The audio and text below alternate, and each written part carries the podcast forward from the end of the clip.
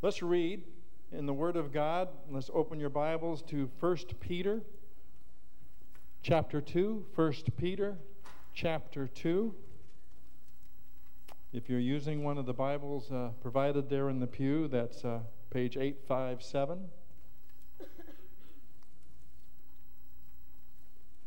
First Peter chapter 2 beginning at verse 4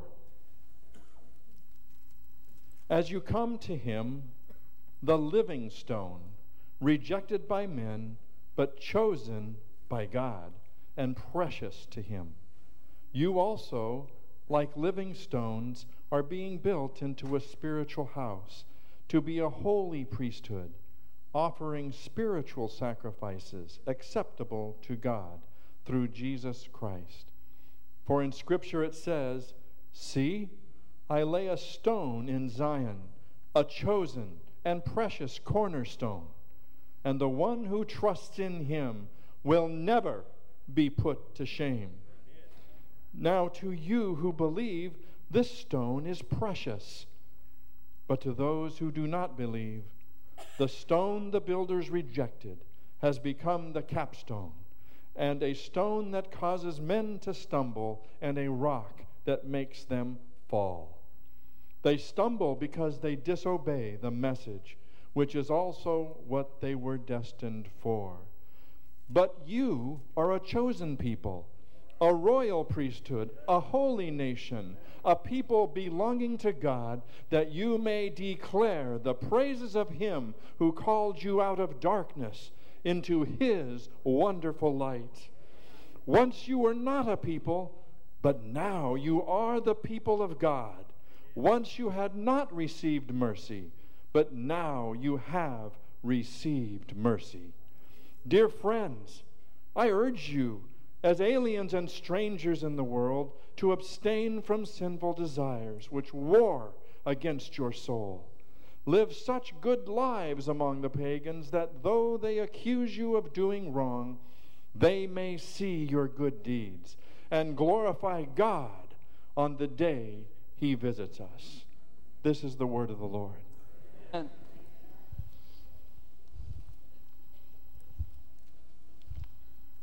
Brother and sister, that's refreshing to have you stand to read the word. I appreciate it. What is precious about Christianity?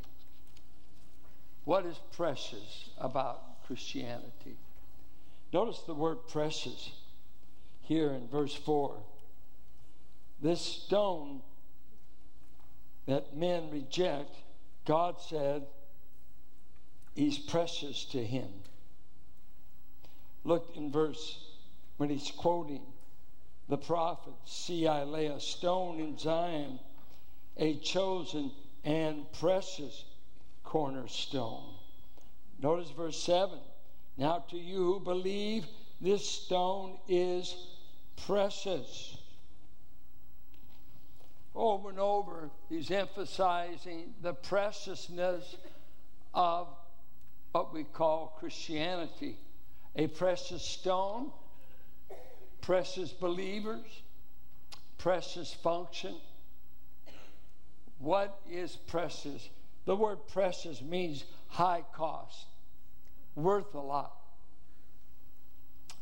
valuable, highly esteemed, uh, cherished. Uh, we think of it a lot of times precious stones uh, precious jewels. Usually, the word precious is used of possessions. Uh, I had the good fortune of having an Aunt Betty that called me precious. It drove David batty because he had to babysit me and I wasn't so precious. but she did that.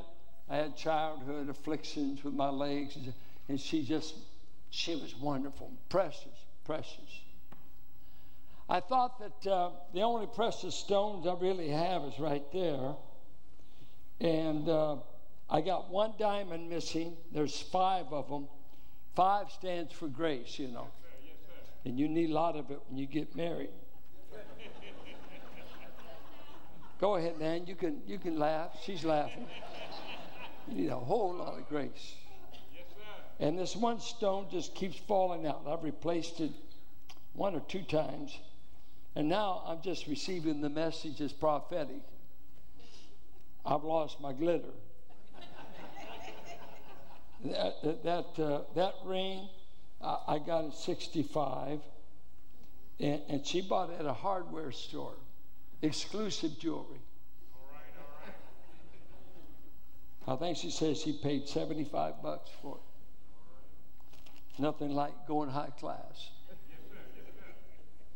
But you see, it's precious to me because it's not metal and little chips of a diamond. You can barely see them, They're that small. It's who gave it to me. All right, all right. It's what it represents. Now, Peter is addressing saints that are having troublesome times. And God's telling them how they can triumph in troublesome times. Because when you're treated as an alien and a foreigner, and when persecution is breaking out in certain parts of the Roman Empire up there in Turkey, or if it hasn't reached them, it's on its way, it's breaking out in Rome. Peter will be killed, and he's writing from Rome. Paul will be killed when he lands in Rome. Rome is not where you want to be. And you don't want to be a Christian because they finally broke off Christianity from being Jewish to this is a separate sect. And we've made political deals with the Jews, but we have no political deals with these renegade, weird people called Christians. And so Peter's writing to them and he says, I want to express to you three things. I want to describe to you a precious stone, a precious Savior. Two, I want to talk to you about the precious status God has given you in His sight. A precious status. And then finally, He's going to tell them eight precious sacrifices that they can offer to God. Now look at this precious stone. Uh, Jesus, in Deuteronomy 32, right on through, he, God says, I am your rock, Israel. You chose other gods, you chose rocks that could not. A metaphor in speech, a symbol of strength, a, a, symbol of a high tower to hide in. Uh, you have uh, in Matthew 16, when he asks Peter, Who am I? Thou art the Christ, the Son of the living God. In that, he said, This is the rock. This is the rock on which I'm going to build my church, Peter. I'm going to build it on that. T-. And then Peter says, I want you to be clear the rock is in me, the rock is Christ. I'm not the rock. What I said about the rock is what he's going to Thou art the Christ, the Son of the living God. That's the foundation of the church. Not Peter. Peter is going to be included as a pebble stone or another piece in the found, but Christ is the cornerstone. So you get three views of this stone. You get God's view, the believer's view, and the unbeliever's view. Let's see which view you have. Let's notice here. He starts out saying, This stone is living. So there's a metaphor. Stones don't live, natural stones. This is a person rejected by humans, but chosen by God and precious to Him. So this stone in God's sight is special, is chosen. This stone is precious to Him, valuable. Oh, valuable. You remember he told the story, the parable of the pearl of great price. A man found a pearl of great price, bought the field that they found the pearl in, that he might have it at all costs. Jesus is that pearl of great price. He is precious, he is chosen. And then he uh, recites three prophecies from Isaiah and from Psalms 118. I lay a stone in Zion, chosen, and a precious cornerstone. These cornerstones are amazing. They have found cornerstones. One was found that was 67 feet long by 12 feet by 13 feet. That's how huge the stone was. And God is saying, This son of mine is no pebble. He's no chip. He is a mighty cornerstone on which I'm going to build the church for the rest of the ages. And everything's got to fit into Him, fit into Him. If you read 1 Kings 6, it said that when they built Solomon's temple, that they were forbidden to make any noise on the temple site. They were forbidden to use a hammer. They were forbidden to clang and all of that. Guess what they did? I've said it before, but it's magnificent because they had to all fit this cornerstone, which all the angles and all the measurements were taken. They would chisel out in the quarry the stones that would be fitted into this cornerstone. And Paul picked up that figure in Ephesians. He said, Christ is the foundation of the church, and we, Jew and Gentile, have been fitted into him. And the idea fitted there is what they did at the quarry cut the groove, cut the measurements, and when you bring it on site, they just slipped right in together. Anybody ever been to the pyramids? You can't put a knife in between those stones. They're that close, that engineered. The temple, there's no put knife, there's no space. They came together. Paul says, when God started building his church, he did this. The Old Testament said you had to have a temple, you had to have sacrifices, and you had to have a priest. He says, What God has started in the new covenant people, us, the church, He has taken us and He has fitted us into this living stone who's the foundation. And He's built us into a spiritual royal household. And then He turned around and said, And you're going to be my priest. And I've got some sacrifices I want you to be making to me daily. So, you, when you come to Christ, see, Christ became the temple. John chapter 2, speaking of his body. Christ became the high priest after the order of Melchizedek. Hebrews 5, Hebrews 7. Christ is the ultimate sacrifice. Now he's made us everything he was. We're just not the high priest.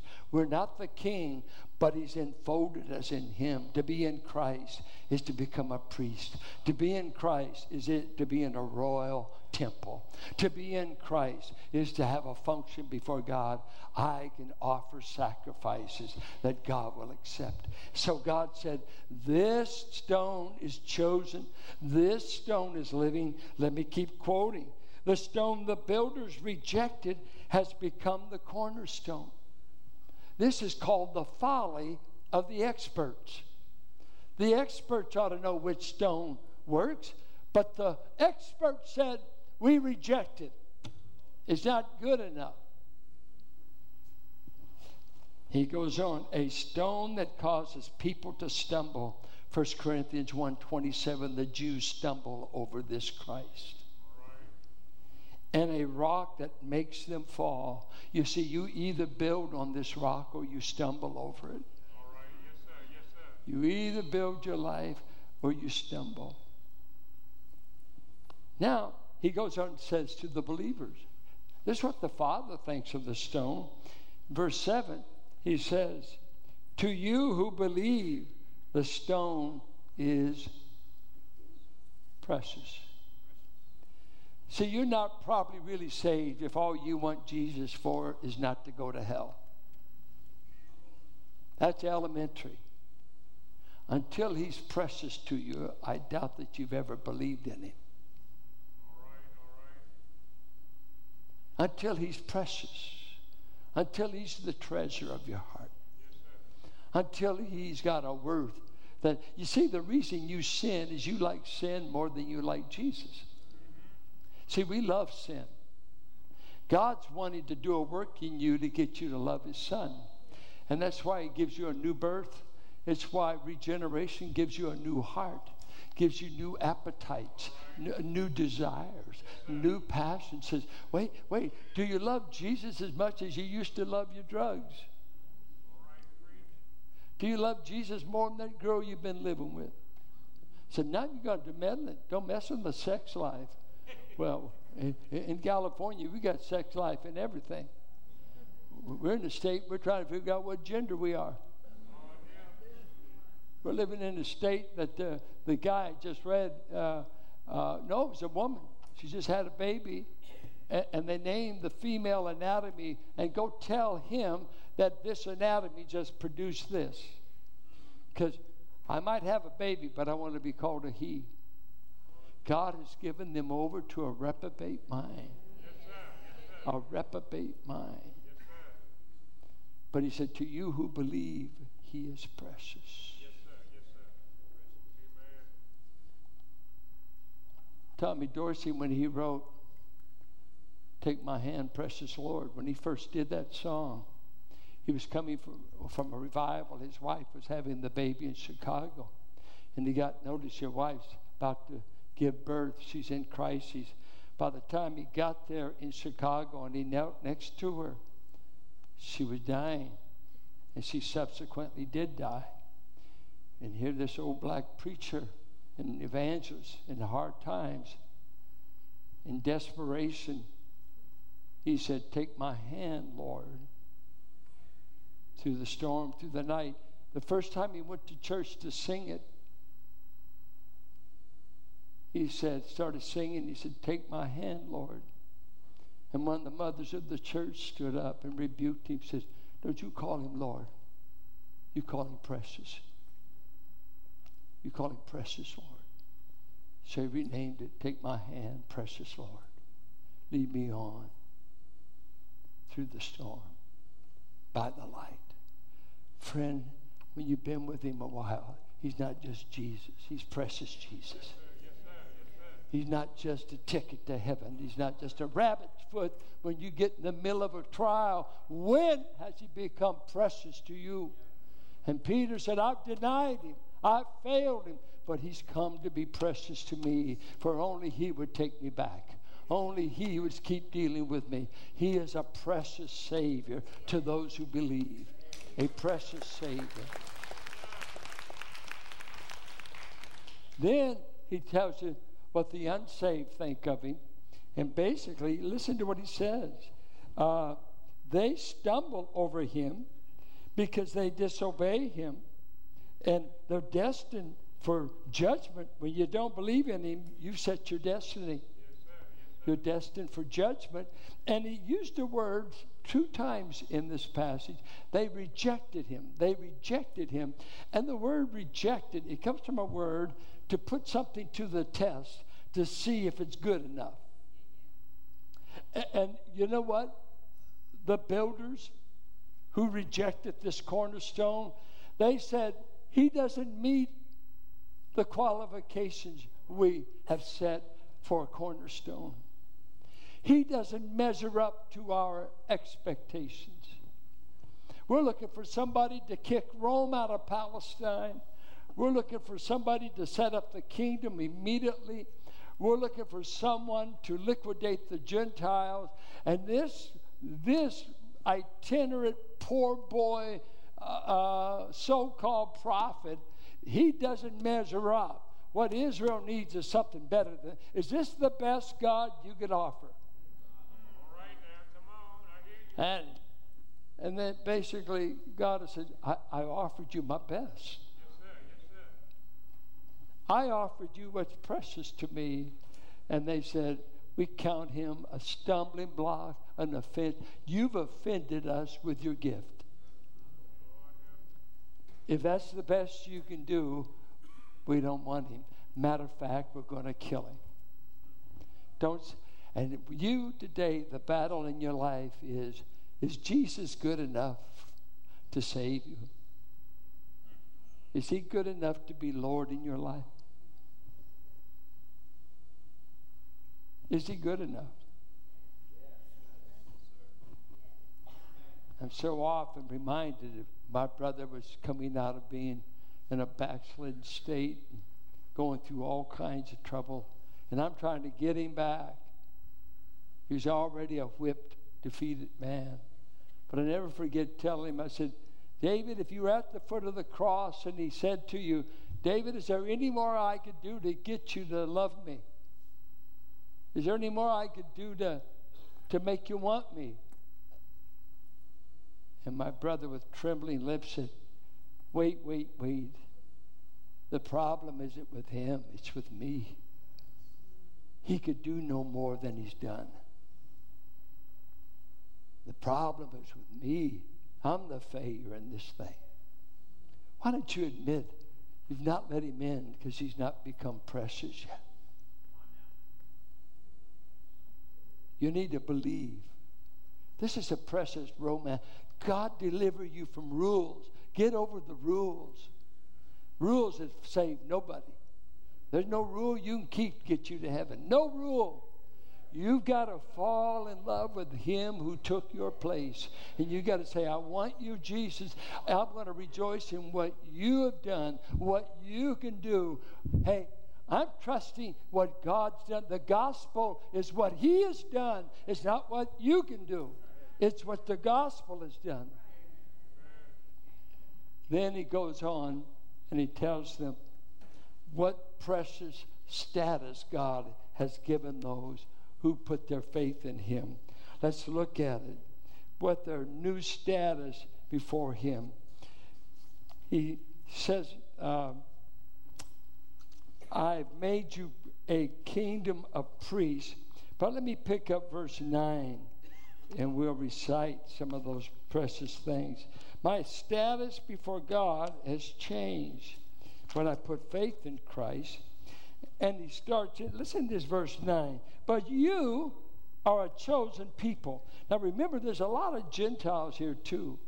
And the Gentiles didn't have covenants, they, they didn't have a priesthood. I mean, we were just pagan bankrupt. But now he said, But you, not talk just to Israel, and that was said to Israel in Exodus 19, but now he's applying it to these people. He said, You're a chosen people and I, I'm amazed at how many people get mad about the idea God chooses. They just don't like. I mean, they will fight you all day about their will and they'll deny God's will. Does God have the right to choose? I asked a man one time, I said, What do you think about this doctrine of God choosing everything? He said, Well, I got to choose who I took to the prom. I guess God can choose too. God gets to pick whoever He wants. Don't tell Him who He can pick. The, the amazing things He picked you.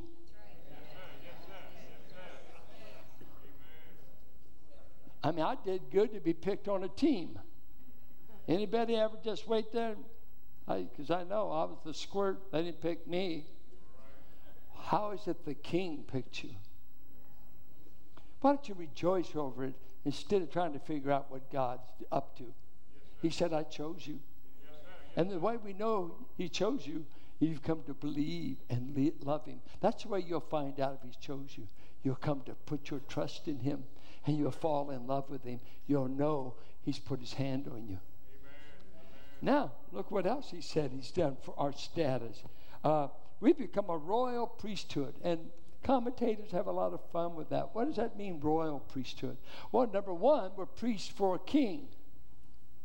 Jesus Christ is the head of the priesthood. He's the Melchizedek, but he's also a king priest. If you remember Melchizedek, he ruled, he was the king of Salem, Genesis 14. So uh, you become a king in a royal, royal household because the church is a royal household. It's owned by the king, it's been bought by the king. The church belongs to Christ. And if you don't like the church, you don't like Christ.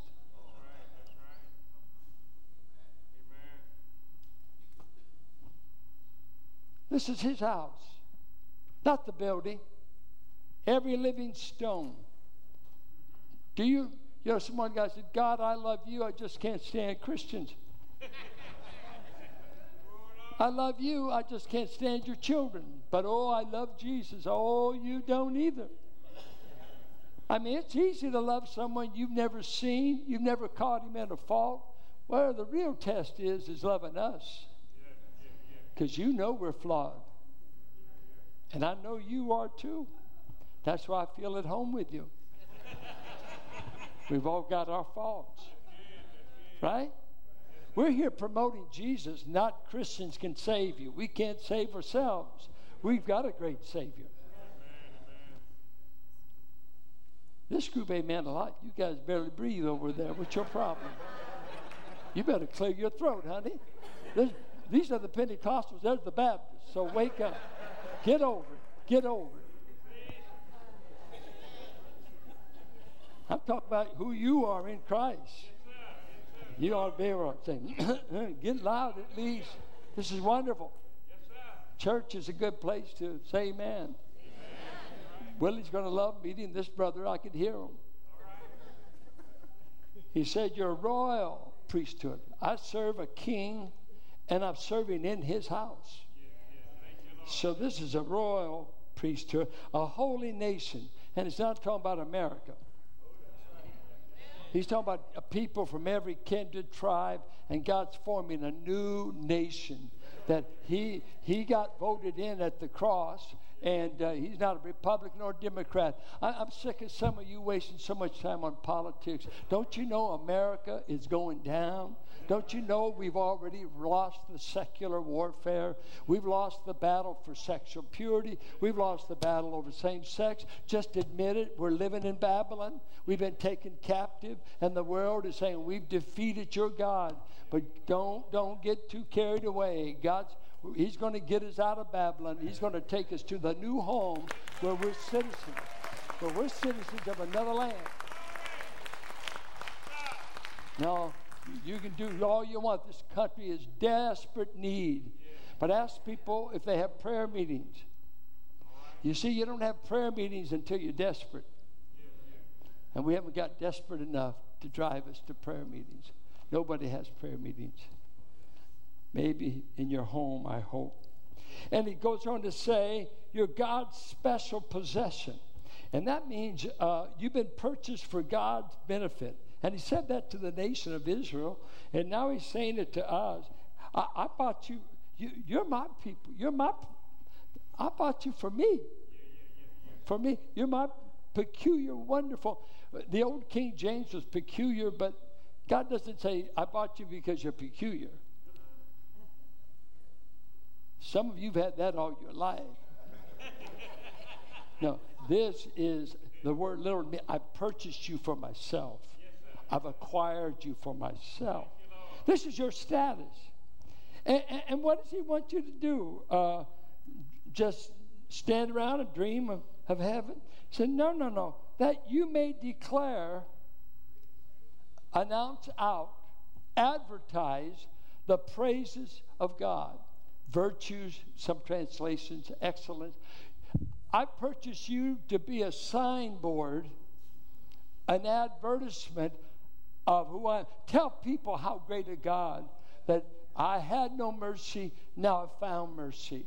I had no Savior, I now have one. I was a nothing, and now I've been chosen. I was going to hell, now I'm in the King's house. I mean, can you not tell people that? Tell them. Tell them. I belong to the king. You know what? It was used of being tattooed. You know, when you read Galatians 6, Paul said, I bear in my body the marks of Christ. It's stigmata. And the word was used of tattoos. Now, how many of you are, oh, I know, you got it hidden. do, you, do, you, do you have it on there? Jesus saves. Well, I know. I got Lucille. I love you. you, you know, well, what about something that advertises God? Do you have anything on your body that says you belong to Christ? And we got to get you kids off of these cell phones. They say if anybody's got a cell phone at 10 years of age, they're already doing pornography. 10 years of age. Uh, we're so far behind, we're afraid to say sex in church, and your kids have been into it for two years. Yeah, don't worry, they're ahead of us. It, all of this, but what about, do you have, I was telling how a, a young man, Ryan Harper, he was here one Sunday when, we were preaching, maybe Easter, whatever, and we preached on It Is Finished and Tetelestai. I, I went back to South Carolina. Hey, how you doing? And he's good sized boy, and he, on his arm in Greek, big. I mean, they're they're wide letters. Tetelestai, spelled right. And I said, Ryan, do you know what you have on your arm? He said, I sure do. So I heard you preach that one time, and I found out it meant paid in full. And when you're drunk at 19 and a kid fleeing gangs and a kid about to be killed, when I got right with Jesus, I had him put paid in full. I advertised. I wanted to see it. Take a look at it. Ask me what it means. I'll tell you. He bought me and he paid full price. Yes, sir. Yes, sir. I'm bought. I'm owned. Do, does anyone around your school, your job, your neighborhood know you've been bought? You're not for sale. The for sale sign's been taken down. Yeah, yeah, yeah, already bought. Yes, I said, I'm already bought. Not for sale. You know what? Do you get happy about being a Christian if you heard what I'm saying? Some of you are God's frozen, but let me tell you this, I'll thaw you out. This is wonderful. This is my status before God. This is precious.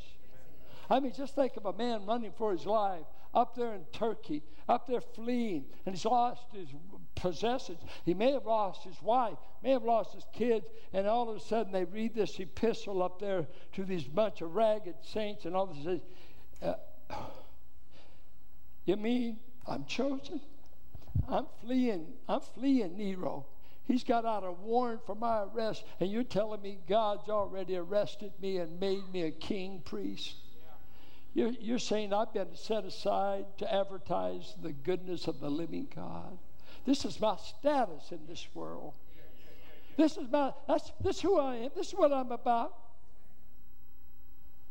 My dad was working with some iron workers, and this guy just kind of in a smart way, maybe a new job. He said, oh, "Well, what's your business?" And my dad said, "Serving God." But I work for Biggie to pay for my bills. My business is serving God. That's who I am. Do you know who you are? Act like it. Act like it. Act like who you are. If you're a punk, act like a punk. Just don't do it in my place.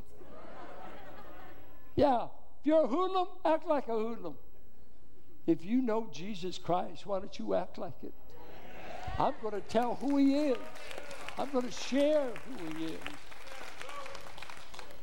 Ooh, I'm if I keep on, I'm going to get anointed. I'm going to feel like preaching here pretty soon. Because of time, I'll, move on. Because I know you, your dinner is getting cold. We're already radical because we have church after 12. What a miracle. Uh, isn't, it th- isn't it terrible to stay in church worshiping Him when He saved you for eternity? Oh, yeah. And there ain't no game going. You record them anyway. Uh, come on. Our team's already winning. Now, don't worry about it. Now, listen to this. Uh, if you keep doing this, I'm going to keep them all day. The ushers are going to get you and I out of here. Uh, listen to what he says in verse 5. He said, uh, You, like living stones, are being built into the spirit to be a holy priesthood offering spiritual sacrifices. What are they? What can I offer to God that He'll consider a sacrifice acceptable to Him? Well, we offer non bloody sacrifices. No more animals, no more wheat offerings, turtle doves. Let me give you eight, and then we'll wrap up. I hope that I didn't put number eight. It came to me this morning, so If you'll hang out, that'll be a bonus. Uh, number one, your body. Offer your bodies a living sacrifice, which is re- reasonable. Have you ever given this wonderful Savior your body? Now, come on, some of you, it's not worth much. I mean, you've gotten old, maybe, or decrepit, or come on. Doesn't matter what age. He wants your body, and He'll accept it. Just say, Lord Jesus, I give myself away to you. Do you remember when you did that? I remember when I initially did it. I went for a week surrendering. I was amazed he wanted it. I was good at cussing. I was good at sinning, but I was never good at serving God. He said, Let's start with, could I have your body? And I, I said, Yeah. Would you do anything with it? He said, Oh, I've got a lot more things to do with it, what you've been doing with it. Give me your body. Two, this is marvelous. A man killed a woman's husband, went to bed with her, and uh, had a prophet come to him and said, You're a low down thief and a murderer. You stole the other man's sheep and killed it. When you had a harem full of women. and uh, I'm going to see the sword never departs from your house, and I'm going to kill four of your boys. And David gets along with God, and he said, uh, I want to get back. But according to the law, I've committed high handed sins. And high handed sins in the Hebrew means uh, they had unintentional sins, touching a corpse, touching somebody unclean. And you still have to offer sacrifice.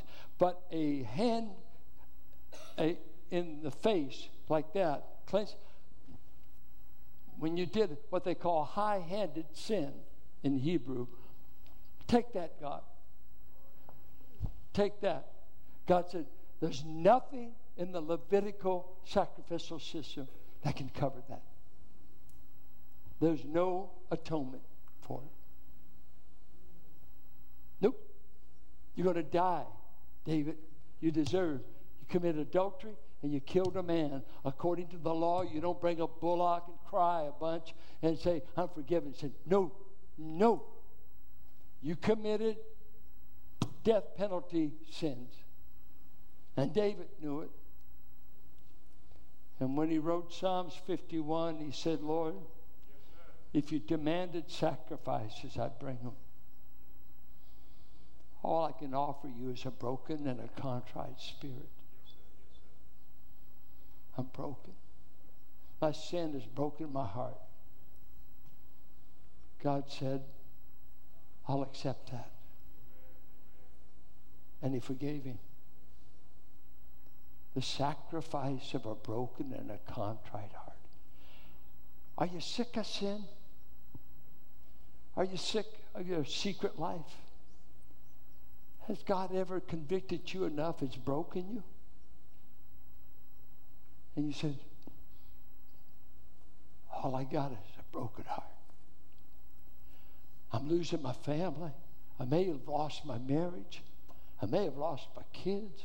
I may have lost my reputation. I may have, but I want to get back to you. And God said, The only thing I'll accept is a broken heart. Come. Come. It's one of the sacrifices of God. Two, thanksgiving. It's all over the Psalms. I'll offer the sacrifice of thanksgiving. It's over and over. Fourthly, the sacrifice of Christian service, Philippians 2:17. Don't have time to look at them. The sacrifice of Christian service. Philippians 4:18 he said, Your offering that you sent me while I was in jail is a sweet aroma, a sacrifice pleasing and acceptable to God. You know, um, many of you give online Thank God. Many of you still use an envelope. But you know, if I, if I came to church, let's say I'm going to give here. Could you imagine? I wish you could imagine.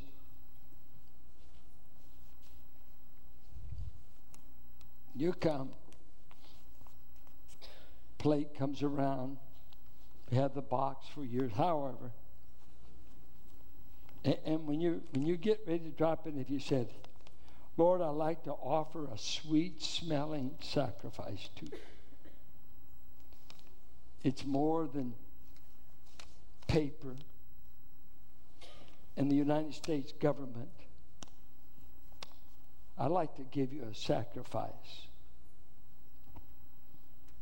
And according to Philippians, God says, Ah, that smells good. In Malachi 1, they brought their injured sheep, their diseased animals, diseased eyes. He said, It stinks. If this is the best you can offer me, turn out the lights and close down. I don't want stinking offerings. See, if your heart, what's in there doesn't amount as much as my heart. What's my heart engaged in act? Too many of you say, Ah, there, church, get it. You just want the money. No, no, no, no, no, no. We do. We barely make general fund budget. First Sunday of the month is always a bonanza. Then the rest of the month we struggle to make the budget. But you know what really matters? Well, not if we make the budget, but if we've got any worshiper giver, givers. Do you ever worship about God and money? Any of you got anything left after you give anymore? I can't hear you. I heard somebody over there. Do you have anything left? I give more than I've ever given in my life, but I got more left than I've ever had in my life. Ain't no sacrifice. Quit whining. Quit your whining. If your God makes you whine, you don't know Him. You want the one that makes you sing with joy unspeakable and full of glory, and I get to offer something to Him that He accepts? Yeah. And, and He said, money can be turned into. In, God's mind, if I just gave that to Him, Chanel number five is on it. He said, Man, that smells good. Keep bringing it on. You're doing heavy meditation, aren't you? You don't know if you believe this. Think it through. Read the passage. Praise. Look at Hebrews. Hebrews 13.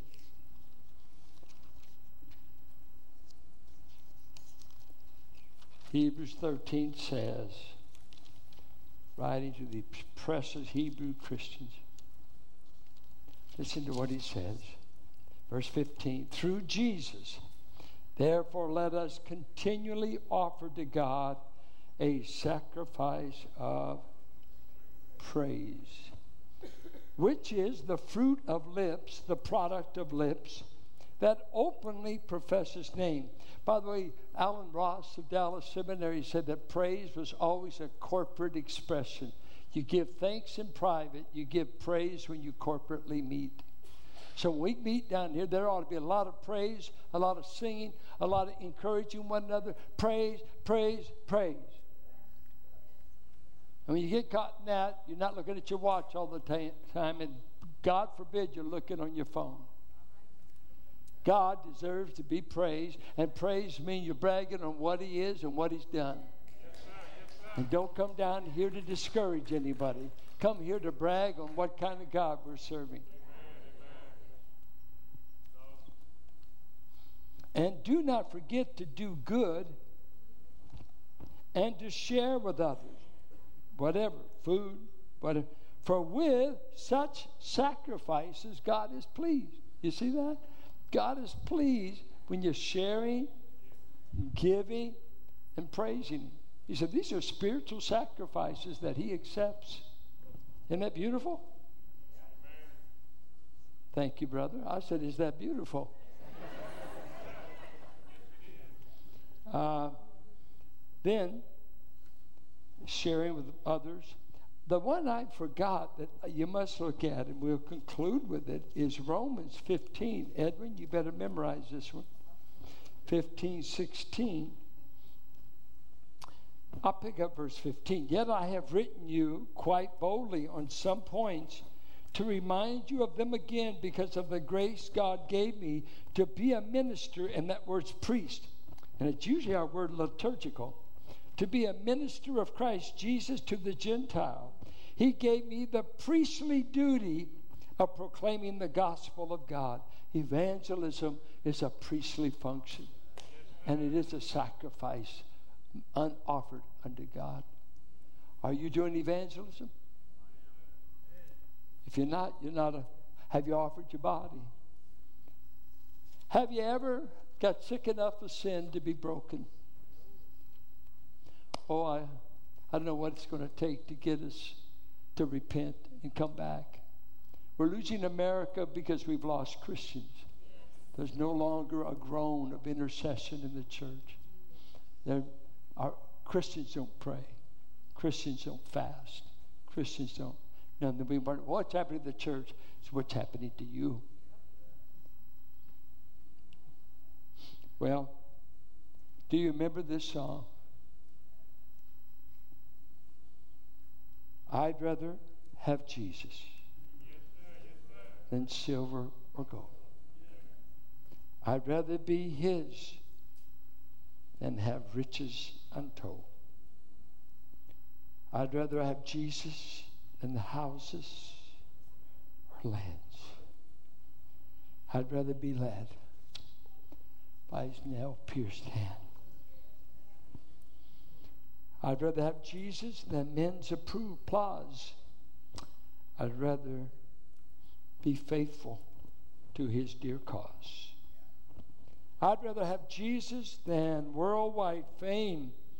I'd rather be true to his holy name than to be the king of a vast domain or be held in sin's dread sway. I'd rather have Jesus than anything this world affords today. I would you would know how precious Christianity is. We have a precious cornerstone. We have a precious status before God. And we're privileged to offer precious sacrifices in the face of God. All, all of us can do all eight of those. He wants you to offer Him praise and worship. Stop murmuring. Stop being unthankful. Stop the negative stuff. Matthew dealt with that in verses 1 through 3. Get rid of the malice, the garbage. Get rid. Why don't you start some positive use of your tongue and mind? Him praise. Him praise. Him praise.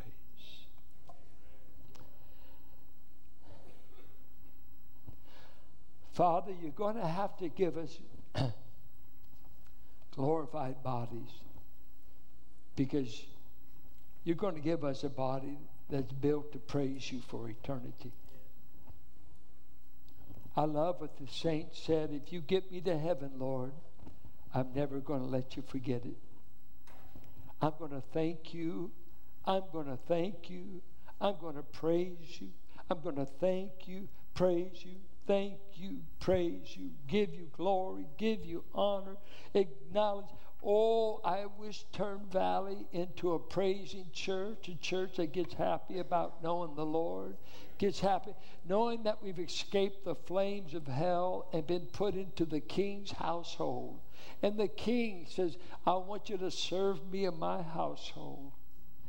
I would that you'd help us to evangelize the lost Bay Area, desperately in need of a Savior. Show us how to reach them keep us from always uh, criticizing how lost people are. We were lost too. They need Christ. They need Christ. And you've ordained your church to take Christ to them. Only you can save. I would like to say, Jesus, I didn't come to you because I loved you. I was scared. I was afraid of your judgment. You were like the lightning bolts I heard this morning. You scared me. I'd heard so many sermons on judgment, Armageddon, and the last times, but I didn't love you. I hated you at one time.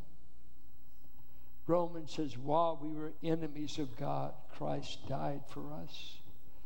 I'm so sorry, Lord. It was it slew me when I read that passage and I argued with I, I never hated you, Jesus. You said, Did you choose sin rather than me? And I said, Oh, you know I did. He said, You didn't love me. But I must say, Jesus, I've come to love you. For all these years, you've been there. You've been there at funerals. You've been there in sickness. You've been there in long nights. You've been there in sorrow. You've been there in joy. You've been there when babies were born. You've been there when burials were performed. You've been there. You've been there. You've been, you've been my rock. You've been my tower. You've been my strength. You've been my hiding place. Oh, Jesus, you've been my shepherd. You've been my God. You've been my great refuge. Oh, you are everything, everything my poor soul needed. I bless your name. I bless your name. I bless your name. Oh, raise up folks that will praise your name. Keep the rocks quiet, Lord. We'll praise you. We'll praise you. I don't need some rock of praising you for me. You are wonderful. You are wonderful. You're the God of it is finished. We have been bought and purchased, and I could say, I've been purchased by the God of the whole universe. I belong to the King. I, I sort of feel like Mephibosheth, Lord, that was under a death sentence. The next king killed off all the family.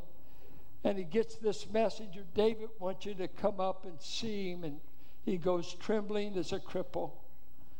And he's expecting the death sentence. And David said, I'm going to invite you to the king's house. And I want to give you a place at the king's table. And those crippled legs of yours, we're going to throw a cloth over it and call it grace. For grace can cover all my crippled condition and you put me in the king's house, and I've been feasting with the king ever since. Oh, what a great God you are. Now, I have not died. I've been raised to sit with the king. And someday we will rule over the nations right next to you, Jesus. You said you'll make us a kingly priesthood that will reign with you forever and ever and ever. And God's people said, Hallelujah, praise the Lamb. Let us stand. Amen. God bless you. You can shout if you want. You're a great God. Bless your name. Bless your name forever and ever.